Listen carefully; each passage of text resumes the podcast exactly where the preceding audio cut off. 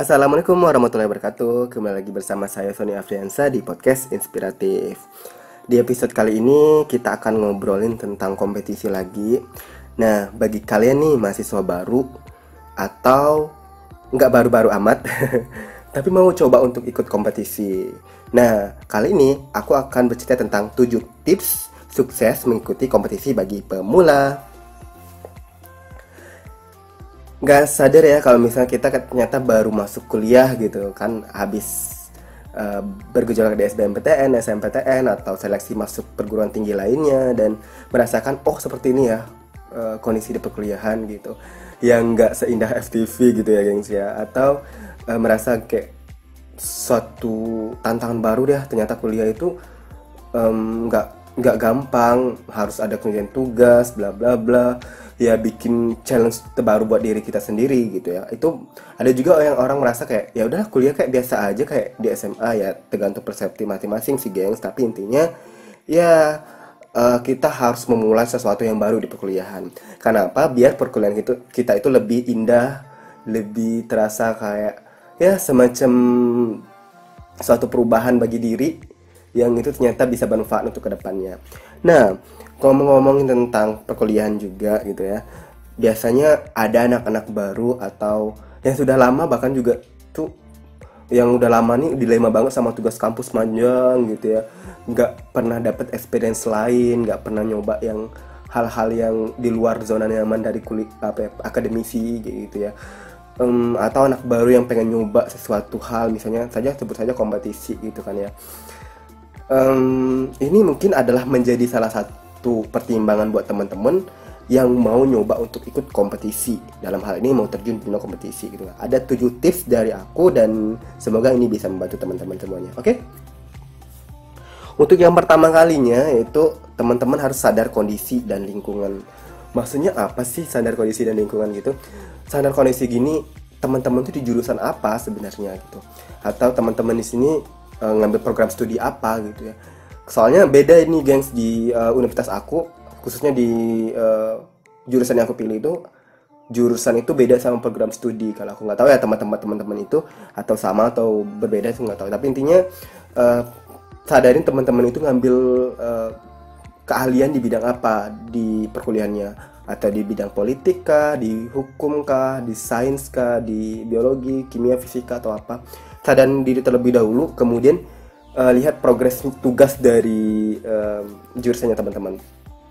Lihat uh, sadar progres tugas ini membantu teman-teman itu nyadarin bahwasanya kayaknya aku mau ikut kompetisi apa enggak ya gitu. Aku bukan mau ngelemahin teman-teman tapi takutnya nanti kalau kebanyakan tugas malah uh, akademisinya teman-teman hancur kompetisi juga jadi kayak setengah-setengah gitu. Jadi nggak totalitas. Jadi harus sadar dulu ya gengs. Harus sadar kondisi di mana teman-teman but kondisi ini harus ada teman-teman pahami juga lingkungan juga lingkungan teman-teman. Lingkungan teman-teman kira-kira mendukung nggak sih untuk aku bisa misal kira-kira bisa ikut kompetisi?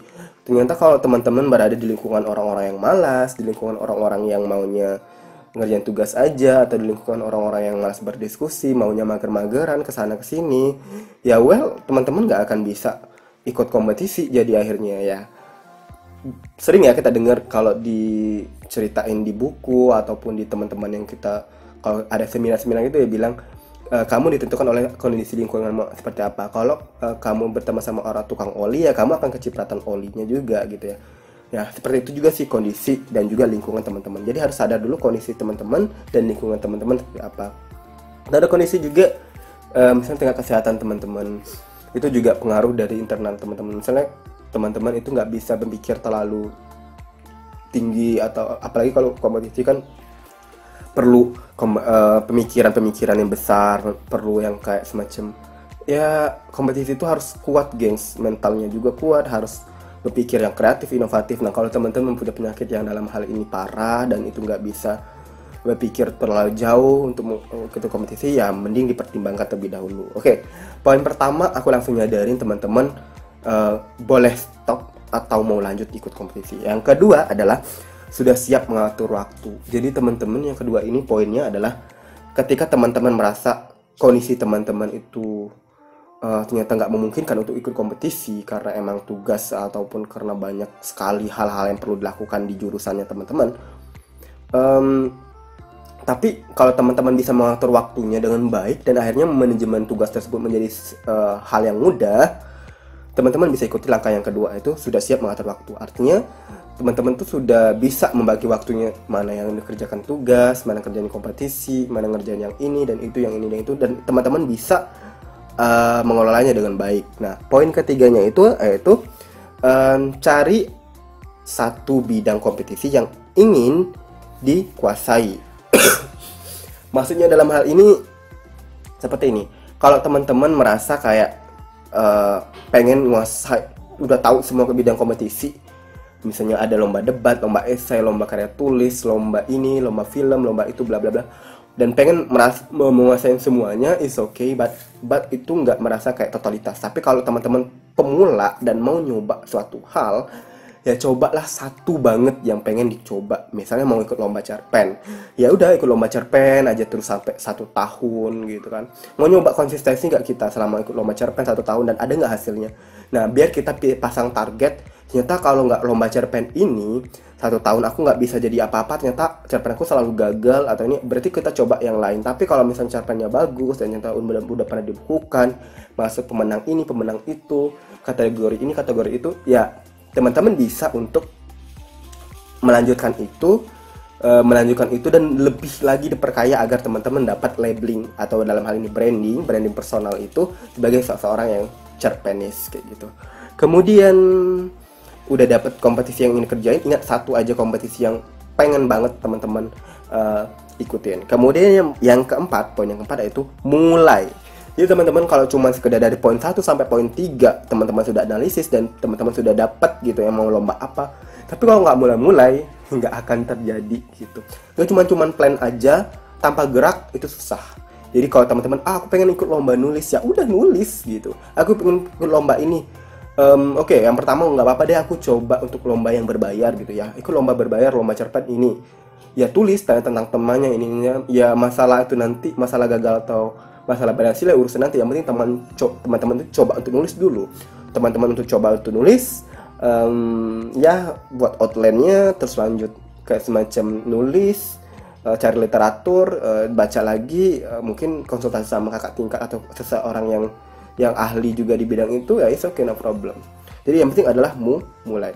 Itu poin keempat dan masuk ke poin kelima yaitu ajak yang ahli untuk berkolaborasi poin kelima ini bisa jadi ampuh loh gengs. Jadi teman-teman di sini kayak merasa aku tuh belum ada apa-apanya aku hanyalah remah rempeyek aku hanyalah sebutir debu aduh itu terlalu puitis sekali menurut aku. Dan intinya kalau teman-teman mau nyoba itu jangan merendahkan diri dulu. Tapi aku uh, sugesti diri teman-teman untuk aku bisa aku percaya bahwasanya aku bisa untuk ikut lomba ini. Dengan cara apa? Ya memang sekarang aku nggak tahu caranya gimana. Mungkin uh, aku dengan cara aku terus berlatih nulis coba-coba tulisan aku walaupun tulisan aku yang nggak bisa sebagusnya uh, seseorang yang ahli ataupun expert nggak bagus si kakak ini kakak dan kakak itu ajak yang ngomong itu kakak ini dan kakak itu. Kenapa nggak aku coba kolaborasi sama kakaknya untuk ikut lomba nulis?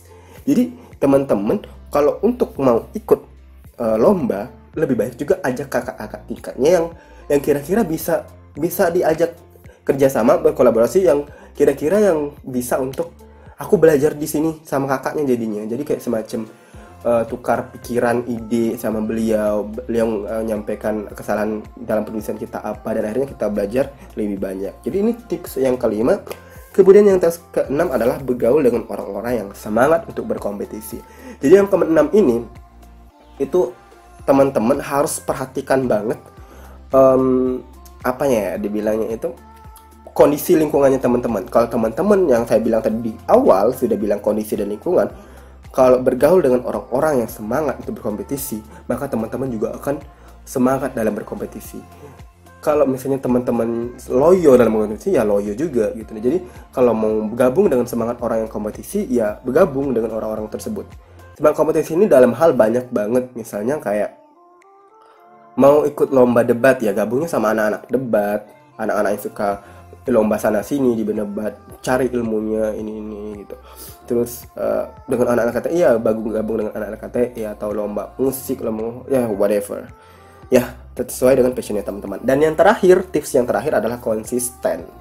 Jadi teman-teman yang saya bilang tadi, coba teman-teman cari satu yang ingin dilakukan gitu yang ingin dikerjakan selama beberapa bulan ke depan agar dapat progresnya setelah dapat berapa uh, bulan ini ke depan. Dan ingat kita harus jaga konsistensi. Jaga konsistensi itu kita harus percayakan bahwa biasanya saya bisa saya bisa saya bisa saya bisa. Gagal lagi saya bang bangkit lagi. Gagal lagi saya bangkit lagi. Emang nggak mudah jaga konsistensi? Konsistensi ada dalam diri kita sendiri. Kalau kita merasa bahwasanya kita bisa konsisten untuk lakukan hal itu terus menerus sampai dengan batas waktu yang kita buat nilainya mana? Misalnya buat cerpen yang saya bilang tadi. Itu satu tahun ya kita pengen buat cerpen satu tahun itu ikut lomba cerpen lomba ini lomba ini antologi ini antologi itu. Ya kalau dalam satu tahun kita bisa buat hal yang seperti itu karya seperti itu. Kita niatkan eh ternyata bulan kelima sudah loyo banget. Kita lihat karya kita yang telah kita lalu uh, kita buat ya yang lalu-lalu. Atau pencapaian kita yang telah lalu-lalu. Um, terus kita lihat uh, perkembangan kita sekarang daripada tahun lalu. Itu akan memacu kita konsisten lagi. Nah itu dia. Jadi ada tujuh tips untuk teman-teman bagi pemula yang mau ikut kompetisi dan jangan lupa ikut kompetisinya dan rasakan bahwasanya Anda bisa berkolaborasi, Anda bisa untuk menciptakan karya untuk Indonesia. Saya Sonia Fransa, mohon pamit undur diri. Wassalamualaikum warahmatullahi wabarakatuh.